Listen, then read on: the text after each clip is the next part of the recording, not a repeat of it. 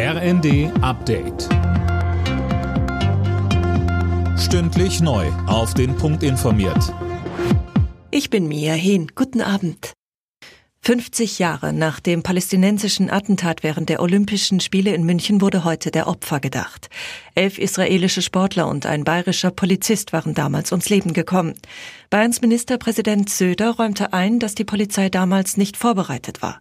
Weiter sagte er, ich entschuldige mich ausdrücklich im Namen des Freistaats Bayern für die Fehler und für die Versäumnisse, die damals gemacht wurden. Und ich entschuldige mich auch, dass es so lange gedauert hat, bis man darüber redet und bis man eine Entschädigung gefunden hat. Das heißt nicht, dass es jetzt besser ist, aber wir haben daraus gelernt. Noch einmal, wir bitten um Verzeihung. In Leipzig wollen heute Linke und Rechte gegen die Energiepolitik der Bundesregierung auf die Straße gehen. Die Polizei wird im Großeinsatz sein. Es wird erwartet, dass die Rechten gezielt den Schulterschluss mit den Teilnehmern der linken Demo suchen werden. Linkenchef Martin Schirdewan. Nachdem wir eine Kundgebung angemeldet haben, haben rechte Kräfte versucht, sich damit dran zu hängen.